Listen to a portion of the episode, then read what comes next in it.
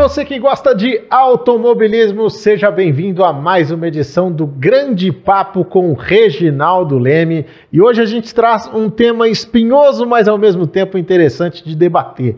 Carro ou piloto? O que, que pesa mais na hora de disputar um título mundial? E o Regi, com toda a experiência dele, vai poder trazer para a gente aí o que ele viu já acontecer, tanto do piloto fazer a diferença, quanto do corpo de engenheiros também ter trabalhado bastante para fazer um carro ou uma equipe campeã do mundo. Lembrando sempre a você, esse podcast tem o apoio do lubrificante Petronas Cintium. A performance dos campeões da Fórmula 1 está ao seu alcance com Petronas Cintium.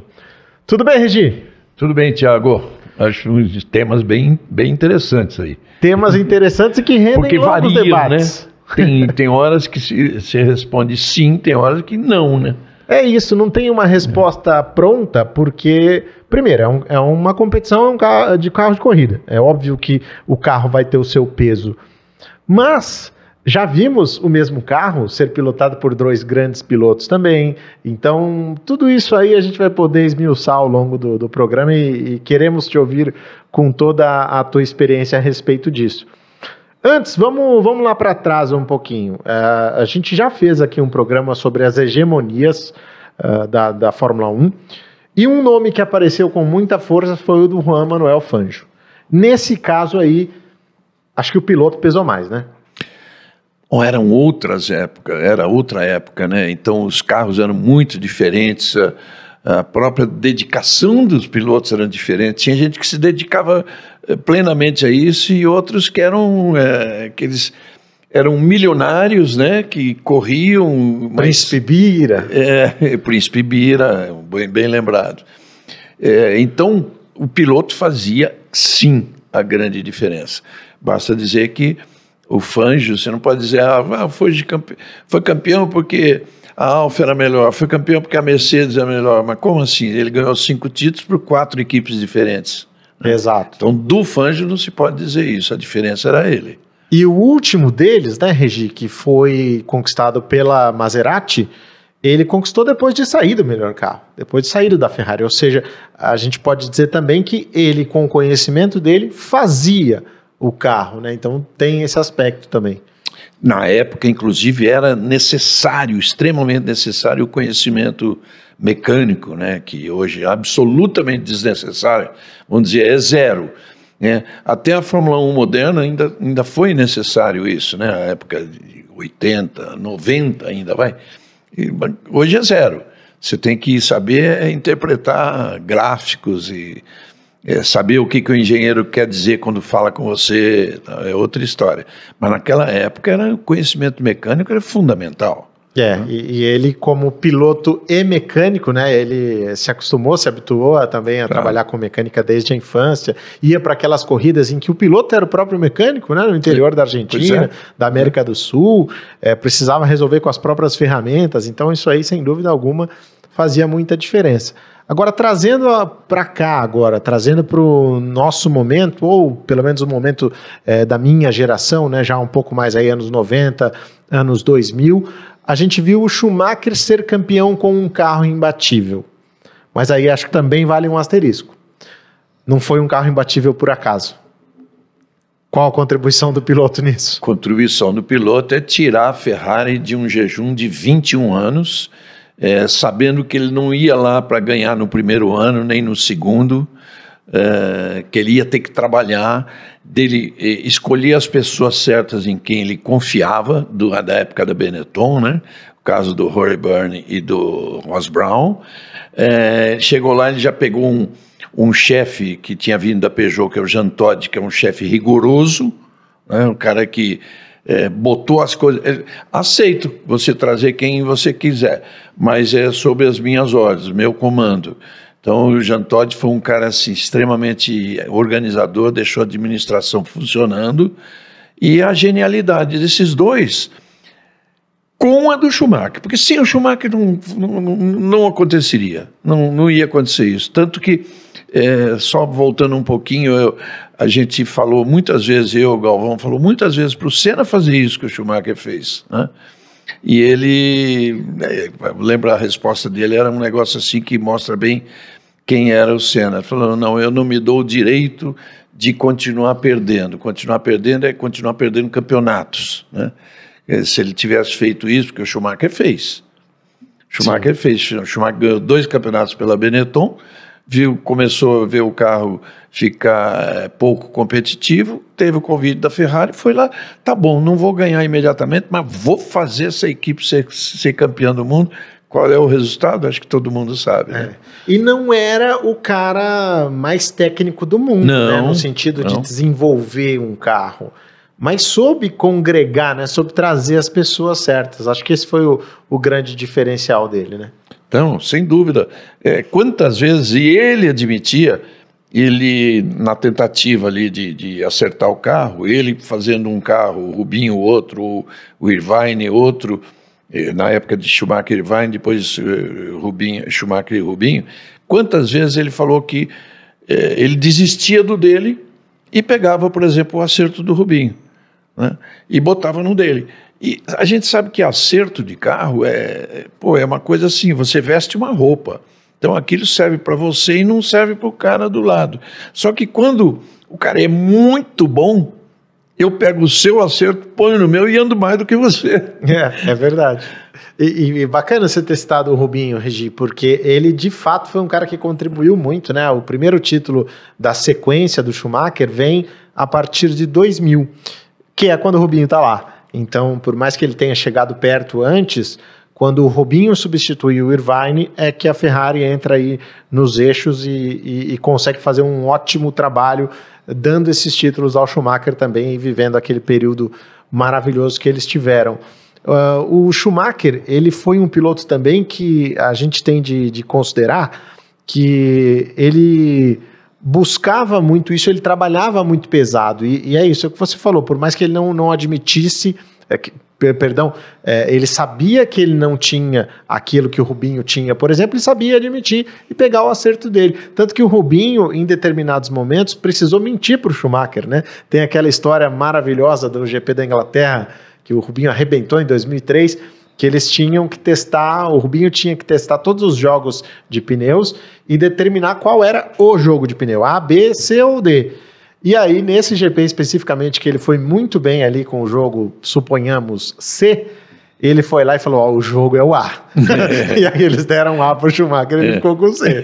então, é, são coisas que mostram aí que, que para sobreviver nesse ambiente aí é, é foi muito, isso. muito importante também. Agora, é, muita gente sempre traz a pergunta de campeões com carros inferiores. Né? A gente citou aqui o caso do Fanjo lá em 1957, né? Tudo bem, não era um carro tão inferior assim, mas estava abaixo da Ferrari. O que, que você viu, Regi, nesses, nesses anos de Fórmula 1, que a gente pode dizer, poxa, nesse ano realmente o, talvez o cara não tivesse o melhor carro? Tem alguns casos para se lembrar. Acho que o primeiro que vem à mente assim é, é do Piquet, né? É do próprio Piquet.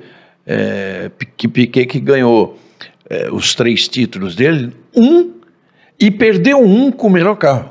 É verdade. Perdeu é verdade. um com o melhor carro que no ano seguinte ganhou, que era o caso da Williams. Mas ele, é, a Braba em, dois, em, em, em 91, 83, em 81, né? perdão. Não, em, mas em 81, 81 ela Isso, já não era verdade. lá essas coisas, mas enfim. Era Williams o grande carro de 81. É, era Williams, tanto que a Williams em 82 ganhou o campeonato com Keck Rosberg e tudo. Mas a de 83 certamente não era o melhor carro. É, tinha a Williams com o Reutemann e tinha a Renault com tanto com a Nu como com o Prost que eram superiores a ele, né? E a própria Ferrari também andando e bem. E a própria né? Ferrari Depois andando bem. Depois de um 82 bem. ruim, sim, sim. se recuperaram. Sim, porque na, a Renault tinha um problema, que era o problema que depois veio a, a, a Williams veio a enfrentar lá na frente com 86, 87 com o Piquet e Manso. A Williams tinha a, a Renault tinha esse negócio entre Arnoux e Prost, sendo dois franceses, né, eles lutavam pelo mesmo espaço até nos próprios no próprio país deles. Então era foi, foi a primeira rivalidade que eu conheci na Fórmula 1. Né? É, conheci, vamos dizer, é, rivalidade é, rivalidade entre pilotos de outros países, tal. Esse cara eu não gosto desse cara. Né? É, mais tarde, inclusive, o Senna detestava o Keck Rosberg e vice-versa, tal. Mas assim, aquela rivalidade que nasceu em pilotos dois pilotos franceses, exatamente por serem franceses. Né? Uhum.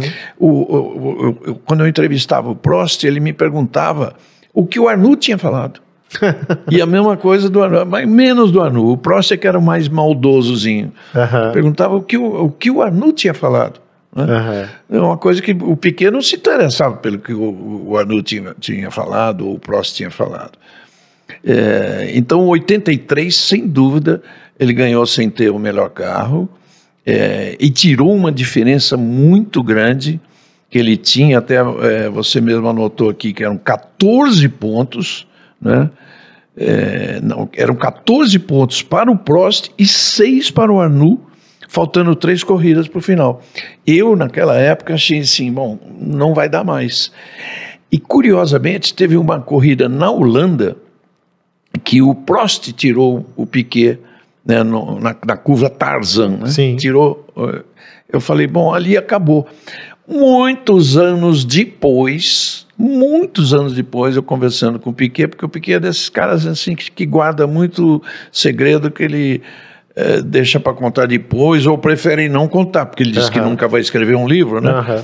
E muitos anos depois, ele veio me dizer que aquela corrida salvou o campeonato dele porque o, ele, ele, o carro dele não ia durar mais duas ou três voltas, que a equipe sabia, e o Prost ia ganhar a corrida fácil. Só que o Prost, quando tirou o Piquet, o Piquet ficou fora na brita e o Prost quebrou uh, acho que a suspensão e lá na frente parou.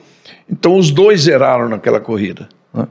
Então aquilo que propiciou a, a volta do, do, do, equilíbrio entre os dois. E uma coisa que o Piquet sempre conta Piquet era muito amigo do Paul Roche. Conheci muito Paul Roche, era um cara espetacular, um diretor da BMW, um alemão espetacular mesmo, né? Sabe, não eram desses alemães, normalmente a gente conhece lá que não querem muita conversa com ninguém. O Paul Roche era muito simpático.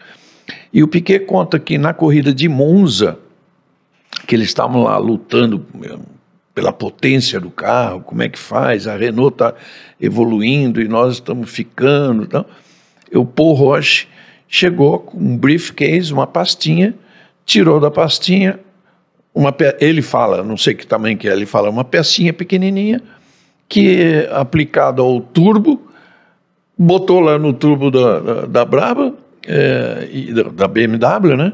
E o Piquet deu uma volta na pista, falou assim: ganhamos o campeonato. Impressionante. Né? É. O que aquilo mudou o rendimento do motor BMW e não deu outra, ganhou o campeonato. Ganharam um campeonato que é. parecia destinado aí à, à, Renault, né? Inclusive a Renault já se fazia anúncios, anúncios. Fez anúncios na França, tinha outdoors, não ela dizendo campeã, mas sugerindo, né? Oh, tá aqui o motor campeão do mundo, uh -huh, coisas desse tipo. Uh -huh.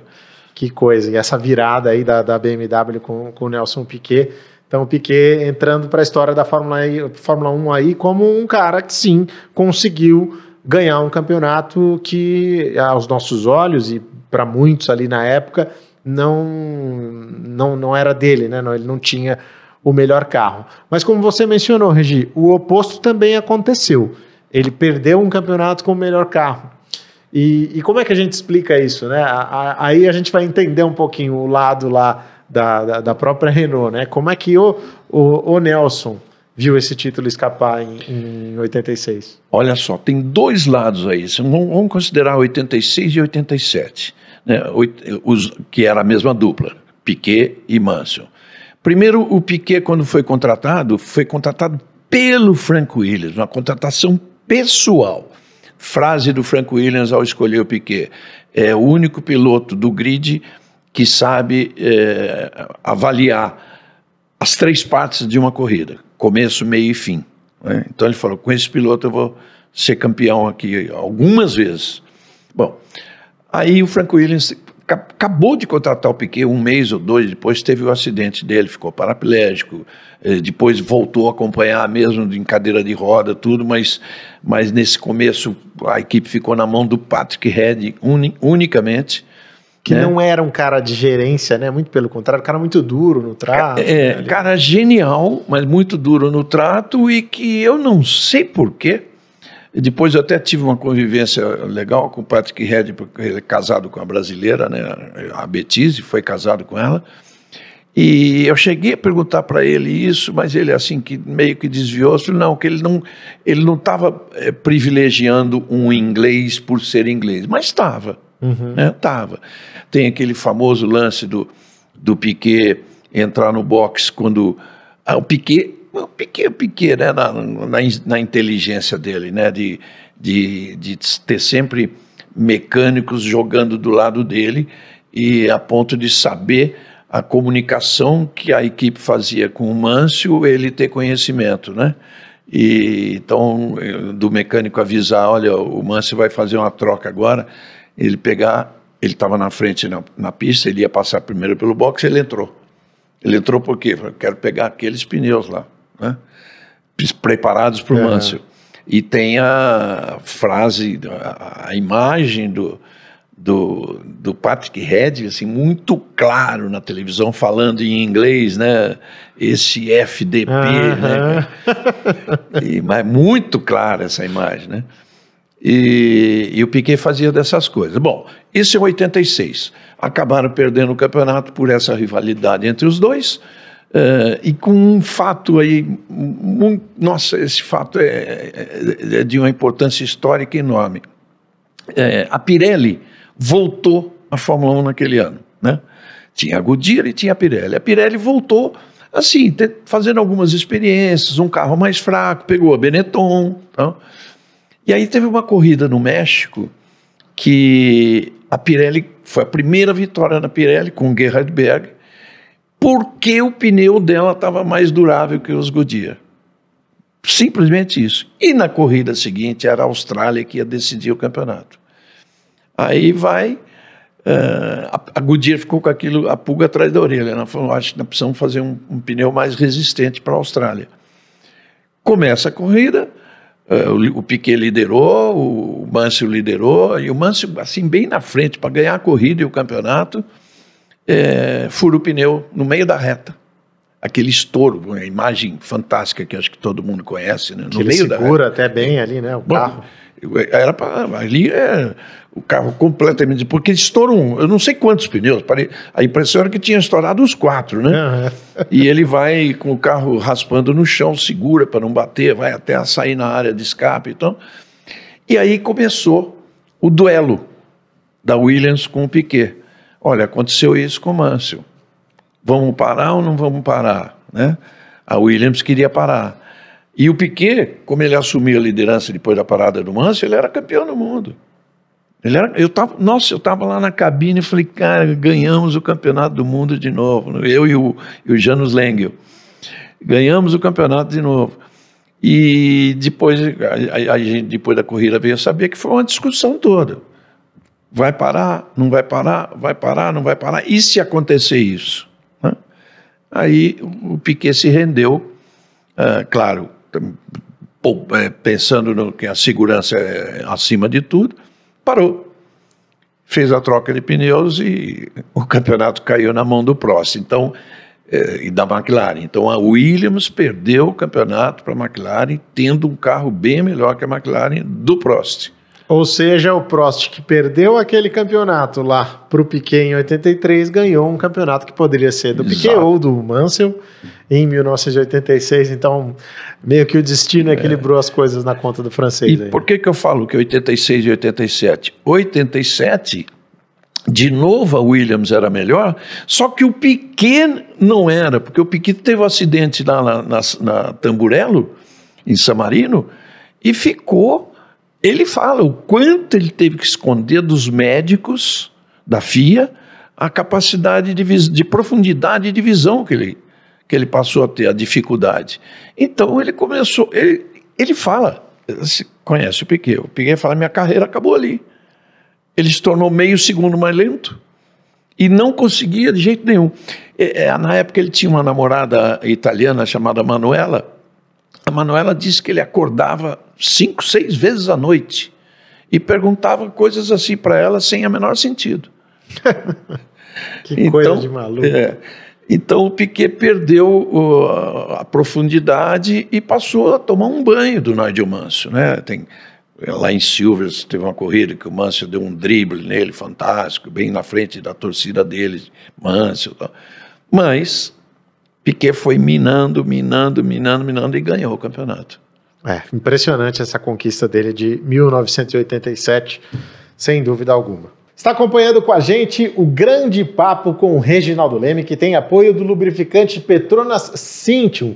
Mais desempenho para o seu carro, mais economia para você. Regi, Vamos falar agora da diferença que um carro bom pode fazer na carreira de um piloto. A gente já viu, por exemplo, o Fernando Alonso, que pulou de galho em galho, nunca mais achou um carro tão competitivo e estacionou nos dois títulos mundiais.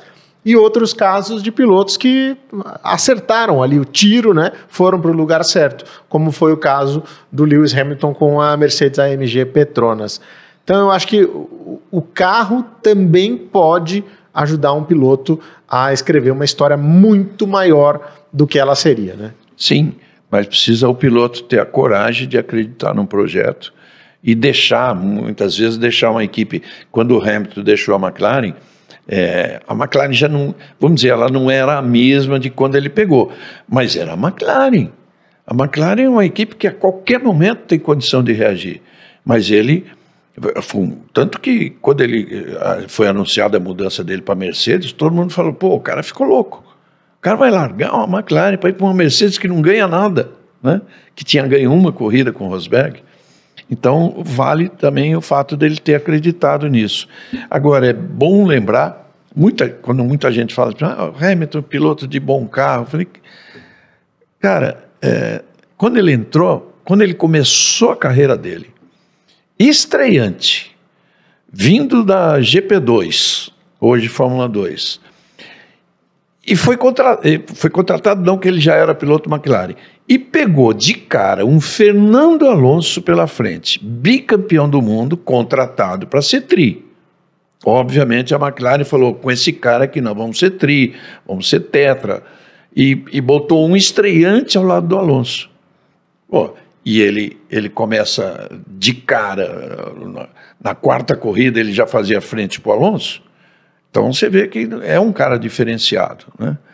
E foi no que deu. Acabaram discutindo o campeonato todo, acabou perdendo o campeonato, também a McLaren perdeu o campeonato.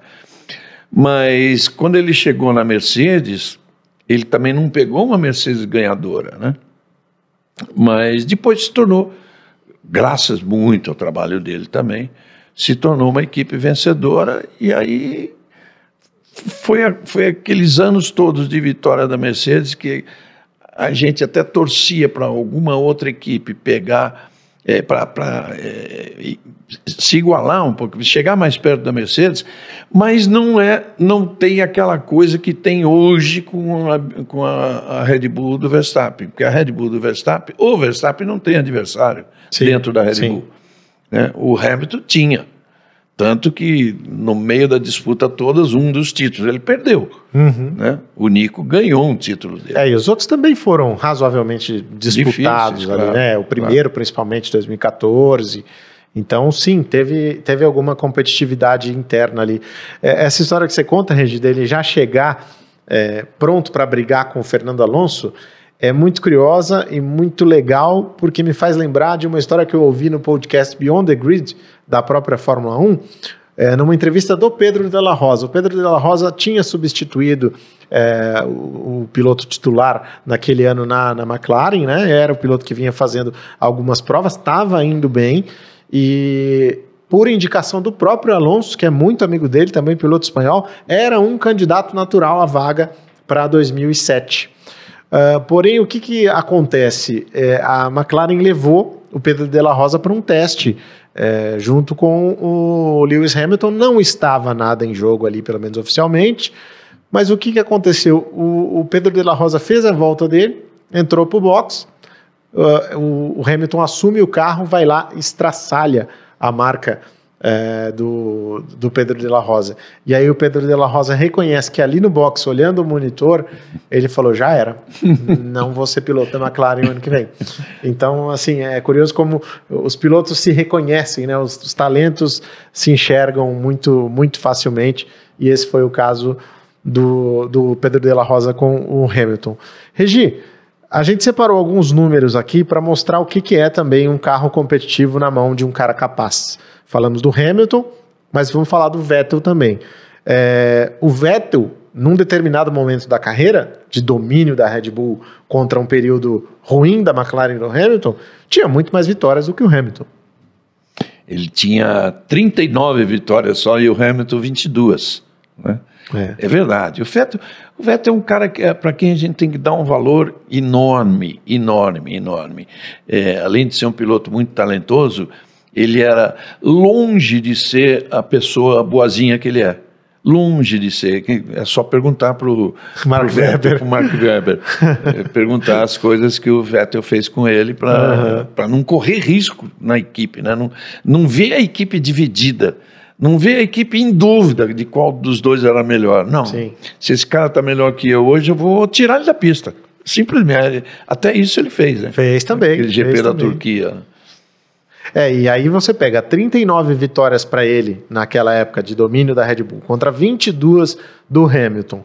Isso se transforma hoje, já pós é, domínio da Mercedes, em 103 para o Hamilton a 53 para o Vettel, que além do declínio da própria Red Bull, ele também saiu de lá, foi parar na Ferrari e não conseguiu mais encontrar uh, o, o período de domínio, de dominância que ele teve. Então realmente faz toda a diferença. Naquele momento, imagine que, que os dois estacionassem por ali. É, hoje o Vettel teria mais vitórias do que o Lewis Hamilton. Eu quero até te lembrar que, que, o Vettel, o Vettel, quando foi para a Mercedes, o primeiro ano foi super bem sucedido. O, na, na, Ferrari, né? Ferrari, verdade, perdão. verdade. Quando ele foi para a Ferrari, foi super bem sucedido. E, chegou a brigar por título também? Não, depois. ele era liderando o campeonato liderando o campeonato. É, você vê como um erro, um erro da forma como acontece, um erro em casa, correndo na Alemanha, em Hockenheim, bota, tudo, bota a cabeça do piloto a perder. Né? Ele estava liderando o campeonato com sete pontos à frente do Hamilton, ele com a Ferrari, o Hamilton de Mercedes. Ele Naquela corrida, ele ia fazer mais sete pontos, que ele ia fazer 25 contra 18 do Hamilton. Faltando cinco, seis voltas para terminar, começa a garoar e ele comete um erro na parte mais lenta do circuito, né? um erro na curva do estádio, na, né? na entrada do estádio, que ele poderia, vamos dizer, era, foi, foi, foi uma, uma, velocidade tão baixa que se não tivesse chovendo, ele pa, passaria pela brita, podia até dar um toque no guarda-rei e voltava para a pista, mas não, a brita foi, foi, ele segurou, errou. Ali ele ia abrir 14 pontos de vantagem para o Hamilton. Ele deixou de marcar o 7, o Hamilton ganhou a corrida, empatou 0 a 0 no campeonato e foi embora. E, e a cabeça do Vettel tinha dançado ali. Mas é. ele foi importante também na Ferrari. É verdade, é verdade. O, o, tivemos uma disputa interessante entre Vettel e Hamilton nos tempos de, de Ferrari e Mercedes, e uma pena que não tenha, uh, enfim, é, permanecido por mais tempo lá, né? Depois veio o Charles Leclerc, enfim, é a história que vocês conhecem. O Vettel acabou saindo para Aston Martin. Regi, uh, quando eu abri aqui o nosso grande papo, essa edição, eu falei que era um tema espinhoso. E é mesmo. Agora a gente entra é, na maior discussão aí que o discussão que o brasileiro adora ter na, na, na mesa com uma cervejinha do lado. é, o Senna porque a, a, a, lembrança, a memória afetiva é de que o Senna era capaz de vencer com carros ruins. Ah, esses caras aí hoje, hoje é o carro que manda. Antigamente mesmo é que era no braço e o Senna ganhava com um carro ruim. Se botasse ele com o pior carro, é, ele ia ganhar. É ou não é? Não, claro que não. claro que não. Esse não é 100% verdadeiro, né? É, a gente viu a atitude, viu atuações dele em 84. É, ele entra numa Toleman que ele sabia que não ia ganhar corrida nenhuma e de repente, com o grau de dificuldade aumentado terrivelmente naquela, naquela, naquela chuva torrencial em Mônaco, ele ia ganhar a corrida. Não, não só ele ia ganhar, como ele veio passando gente assim que É, eu me lembro, o, o último a ele passar antes do Prost foi Nick Lauda. Foi Nick Lauda. O cara passou o Nick Lauda como se o Lauda tivesse em outra categoria e ele com um carro extremamente superior e não era isso. Então é, você vê que ele, o cara, eu ouço isso do Emerson Fittipaldi ainda hoje. O cara quando é bom, o cara quando é bom não, o cara quando é muito bom, o cara quando é genial, você vê isso assim, não adianta, é, desabrocha na hora, no começo. Entrou na pista, você já sabe. Aconteceu com o Hamilton, aconteceu com o Senna, aconteceu com o Piquet, aconteceu com o Schumacher. Verstappen agora. Aconteceu né? com o próprio Emerson, aconteceu com o Verstappen. É, ele falou, não adianta você falar assim, não, ele é bom, peraí que vai chegar. Não vai chegar. Não é. vai chegar a ser o gênio. Pode ganhar campeonato, mas não vai chegar a ser o gênio. Então, isso, é, voltando ao caso do, do, do Senna, era exatamente isso. Cara, o cara teve a chance de correr pela Brabham com o Piquet. Teve a chance, fez um teste da McLaren, mas não, não tinha vaga não. E fez o teste da Williams, sabendo que não tinha vaga. Escolheu, optou pela. Ele tinha, a chance da Brabham era real. Tanto que ele, ele fala para mim na entrevista que tem na, na Globo, lá de, de 83, quando ele deu aquela aquela volta lá no carro, né? No uhum. carro de Fórmula 1, ele fa eu falo, mas o, o, Porque dias antes eu tinha ouvido até do Eccleston, que ele tinha de fato chamado o Senna, ele fala claramente para mim, ele fala assim. É, pode ser que eu corra lá, é só o, o, o Bernie meter a mão no bolso, abrir, abrir o bolso. Falei, pensei eu assim, cara, o cara nem tá na Fórmula 1 é, ainda, é. né? É, era o campeão da Fórmula 3. Suponhamos aí vai que o Vitor Martins chegasse e falasse é. isso lá. Para a equipe que era campeã do mundo. É. Né? Com, com, o carro, com o piloto campeão do mundo pequeno. Uhum. Então, muita gente, aliás, Tiago, fazendo um parênteses, muita gente diz que o Piquet vetou o, o Senna na equipe. Não é verdade e ele não teria força para vetar. Não com o Bernie, né? Não com o Bernie. Talvez em outro lugar, mas não. Talvez em outro lugar. Com o Bernie, não. Então era um negócio assim praticamente certo. E aí acabou, num, segundo o Cera, não teve acordo financeiro. E aí o cara vai numa uma daquela que ele falou. Hoje a gente pensa assim, escolheu bem, né? Escolheu bem, escolheu sem bem pressão. o caminho, sem pressão. É, vou fazer uma equipe média andar bem, todo mundo vai ver, e não deu outra, né? Foi aqui exatamente assim que ele é, foi chamado pela Lotus. E aí a Lotus, tudo bem, já não era mais aquela equipe que a gente estava acostumado a ver com uh, Emerson Fittipaldi, enfim, uh, Colin Chapman, Peterson, né? o Colin, Colin Chapman, já tinha morrido, uh, o Mário Andretti, campeão do mundo também, mas ainda era uma equipe de meio de pelotão, né? Então não é que também a percepção, é, às vezes, das pessoas é que era um carro ruim, não, não era um não, carro ruim. Não. Era um carro de meio de pelotão, vai. Não, quando... Nem de meio, é para brigar para o pódio. Não, quando o Senna assinou o contrato, ele falou, ele falou isso para mim. Ele falou, nunca pensei, porque a negociação foi difícil, eu nunca pensei que fosse tão difícil ganhar uma corrida na Fórmula 1. Então ele sabia que ele estava assinando com, com uma equipe que ele ia ganhar uma corrida. Uma, duas, é. três. Tanto que o Hélio De Angelis, companheiro de equipe dele, andou atrás dele, não há a menor dúvida disso, mas também ganhou corrida e também fez pole. Então, é, é, é, dá para a gente ver aí que, que não é milagre, né? Que de fato o Senna conseguia elevar a Lotus a um patamar que ela já talvez não tivesse, mas também é, era um carro é, que, que o permitia fazer isso. Né? Ninguém estava ali fazendo milagre e ele não ia ser campeão do mundo lá, tanto que ele assina aí sim com uma equipe capaz de, de dar esse título para ele, né, a partir de 88. Ele só sairia da Lotus se fosse para a McLaren. Né? O Senna tem isso, né? ele sempre quis guiar o melhor carro, sempre, sempre. Acha, confiando muito nele, mas ele queria ter o, o carro, por isso que ele agora há pouco a gente falou disso, por isso que ele se recusou a ir para a Ferrari quando, quando recebeu o convite oficial né, do Luca de Montezemolo. Mas o, você vê, pela Lotus, ele ganhou, é, nos três primeiros anos, ele ganhou seis corridas, as primeiras seis corridas da carreira dele. E quando apareceu essa, essa ideia da McLaren, é, era tudo o que ele queria. E é, essa, todo mundo sabe, você sabe como é que foi o negócio da McLaren, né? Teve muita gente por trás, porque não podia não podia aparecer, né? Então, olha só, teve até um, um, uma pessoa, um holandês, holandês brasileiro, que ele era até dono da rede Bob's, no Rio, só existia no Rio, a rede de hambúrgueres Bob's. É, Peter Van Vader. Peter Van Vader Vorst, bem alemão, né? Grande figura, um gordão, dois metros de altura, grande figura. E esse cara teve uma grande influência, porque ele tinha vindo, ele, ele tinha sido diretor da Shell na Holanda. E aí ele veio para o Brasil como Shell, e depois abriu o negócio dele, essa rede de, de hambúrguer, ele começou a se dar bem e deixou de trabalhar, mas ele tinha voz ativa na Shell. E ele foi um cara extremamente importante para que a Shell olhasse para o Senna, porque quem pagou o salário do, do Senna para ir para a McLaren foi a Shell. Né? Que bacana. É. E outra, outra pessoa super importante, a brasileira, Teresa, que era casada com o Creighton Brown, eh, que era sócio da McLaren.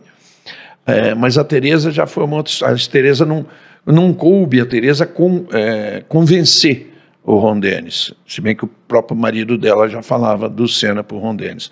Mas coube a Teresa fazer um papel assim de para que ninguém visse. Ela era brasileira, ela estar com o Senna era uhum, comum uhum. No, no paddock. Entendi. Sentar com ele no, no motorhome da Lotus, para mim, era comum. Não criaria rumor. Não criaria né? esse rumor.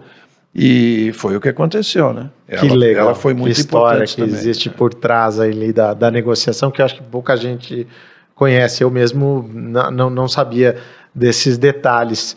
E outro dia, Regi, aí você me disse se esse cara tá maluco ou não. É, eu ouvi de um determinado rapaz aí que ele teve também uma influência na contratação do Senna, que ele disse que ele foi consultado pela Honda sobre os brasileiros Nelson Piquet e Ayrton Senna, e que ele falou, não, Piquet não, Piquet já está em fim de carreira, não é um cara que eu, que eu acho que vai contribuir, acho que, é, acho que é o outro aí, acho que é o Ayrton Senna. Esse rapaz se chama Alan Prost. Você acha que tem alguma chance de ser verdade? É verdade? Assim, não, nenhuma. Essa, essa conversa, não? Nenhuma, nenhuma, nenhuma, nenhuma, nenhuma. Ele não ia estar nenhum dos dois. Né? Muito bem. O tá. Senna, porque ele estava morrendo de medo, o cara naquela fase da carreira dele, e o Piquet, porque ele já tinha perdido é. uma vez. É isso. É, eu também achei muito estranho. Ele falou isso em entrevista também ao Beyond the Grid. Ele falou ficou, isso. Ficou aquela coisa, ah, ah você indicou, tá bom, então, tá jóia. Não. Muito bem, então. e agora a gente tem zero chance. Zero chance dele ter indicado o Ayrton Senna. É, Regi, agora a gente fala sempre aí de ah, o cara ganhou com o melhor carro, enfim, um, por exemplo, o Schumacher uh, perde o campeonato uh, estando na Ferrari, por o Mika Hakkinen, que estava na McLaren, que tinha o melhor carro. E aí chega o ponto. E daí? Mika Hakkinen é um campeão do mundo ruim? Não, de jeito nenhum. De jeito nenhum. E acho que isso se repete na história da Fórmula 1, né? É. Às vezes o melhor piloto não vai estar no melhor carro. Não significa que isso seja um problema, ou não. que o campeão que esteja ali não seja uh, digno daquele lugar, né? Não, se você nomear hoje os grandes adversários que o Schumacher teve, o Hackney está entre eles, entre os três maiores adversários, sem dúvida nenhuma. Sem dúvida. É muito bom, muito forte. É, tem uma imagem incrível, né? Que é, no, no, final da reta, de, depois da depois da da Eau Rouge, né? Aquela reta Camel, Lecombe, né? Lecombe. na Lecombe. É, na verdade, tem o, Rouge, Lecombe e depois a reta Camel. Reta Camel e aí é. depois a Lecombe é o, é. a sequência. Aí no finalzinho daquela reta, em que vem o Hackney e o Schumacher, lado a, meio lado a lado, na frente tem um carro do Ricardo Zonta, um, uhum. um Toyota, e o, o, cada um sai para um lado, no, no, meio, com o Zonta no meio, e o Hackney toma a ponta em cima do Schumacher. Foi uma ultrapassagem histórica da Fórmula 1. Né? Hackney foi um belo, belo piloto. Eu dou muito valor a ele. Campeão em 88, 89. É, 98, Não, perdão, 99, né? Estou sempre 10 anos atrás. Campeão, campeão 98, 99. Tudo bem que em 99 ele foi, foi favorecido. Não, 80... O Schumacher quebrou a perna é, foi, no meio de 99. Foi qual desses dois? 99, 99 né? É. Em, em Silverstone, em julho, ele quebrou a perna. Mas já estava bem, já estava com uma liderança é. Razoável ali, estava com, com chances boas de ser bicampeão, né? É. Sim, depois eu, inclusive o, o, carro, o carro da Ferrari era tão bom que o próprio Irvine se, se tornou um, um concorrente sério do, do, do Hackney naquele ano, né? substituindo o Schumacher. E existe até uma história, dessas histórias loucas da Fórmula 1, que o Irvine tinha sim chance de ser campeão aquele ano. Também acho. E de tirar a Ferrari do, do jejum, mas que, olha, é incrível isso que eu vou dizer assim, mas eu ouvi de jornalistas da, Ferrari, da, da Itália dizendo assim: a Ferrari não quer é, terminar esse jejum com o Irvine, tem que ser com o Schumacher. Depois de tudo Você que foi investido. Eu, eu, eu, coloquei isso em, em, dúvida algumas vezes. É, eu, eu não duvido, não. Aí teve o um episódio em Nürburgring que o pneu dele simplesmente é. desaparece na, na, no pit stop. É. E ele com boas chances de, de chegar aí como como vencedor da corrida, né? É. Mas, bom, Regi, eu acho que isso que a gente termina falando aí de, de Mika Hakkinen tira um pouco, né, essa questão de, de campeões ilegítimos, é, ou que não só porque não tinham o melhor carro. É, se pegar em 2009, por exemplo, talvez o Button não estivesse entre os quatro melhores pilotos do grid. Você tinha eh, Hamilton, você tinha Alonso, é, enfim, você tinha muita gente boa. E, e, e, ele foi campeão. É, e, e, não há nenhum problema cê, nisso. Você tinha o próprio Rubinho. O próprio Rubinho, extremamente capaz e num carro. O Rubinho, se tivesse entendido o carro um pouquinho antes, ele não perderia o campeonato. Porque eu acho que o Rubinho é mais piloto que o, que o Button. Também acho, também acho. Sempre achei, na verdade. E, mas por circunstâncias naquele campeonato as coisas não, não aconteceram bem assim. Está acompanhando com a gente o podcast Grande Papo com Reginaldo Leme, sempre com um oferecimento do lubrificante Petronas Cintium. A performance dos campeões da Fórmula 1 está ao seu alcance com Petronas Cintium. Regi, queria te agradecer por mais esse grande papo aqui, mais essa aula de automobilismo e essas histórias fantásticas que você traz para a gente aqui. Obrigado mesmo. Não, viu? eu que agradeço, como eu digo sempre, é, eu tenho sim uma vivência, mas se não tiver alguém do meu lado que vai puxando dados dessa vivência aí, as coisas não aparecem, né? É, não sei se você percebeu, eu fui anotando algumas coisas e como eu estou escrevendo meu uhum. livro, já fico anotando aqui para fazer umas modificações em alguns capítulos. E agradecendo muito ao pessoal da, da Petronas é, esse apoio que dá a gente de, de, de fazer uma resenha dessa. É isso então, pessoal. Da nossa parte, um grande abraço. Até a próxima. Tchau, tchau.